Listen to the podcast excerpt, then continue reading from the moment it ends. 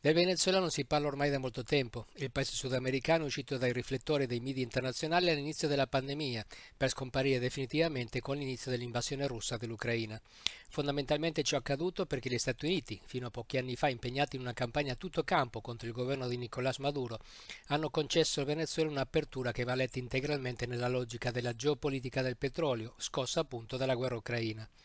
È l'ennesima dimostrazione di come diritti umani e politici si possono barattare senza rimorsi per garantirsi la continuità nei rifornimenti di materie prime strategiche.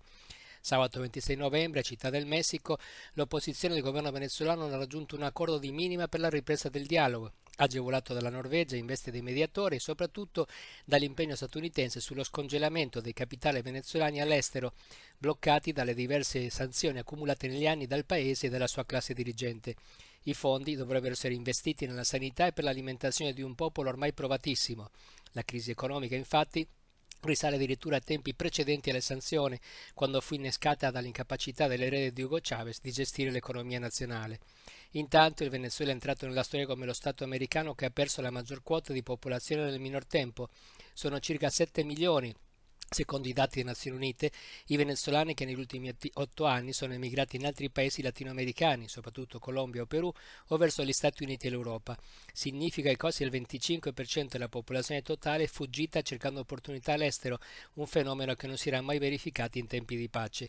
Eppure il governo di Maduro è ancora al potere e gode di un discreto consenso, ovviamente al netto dei dubbi sulla libertà di espressione e sulla trasparenza degli ultimi processi elettorali, come più volte denunciato.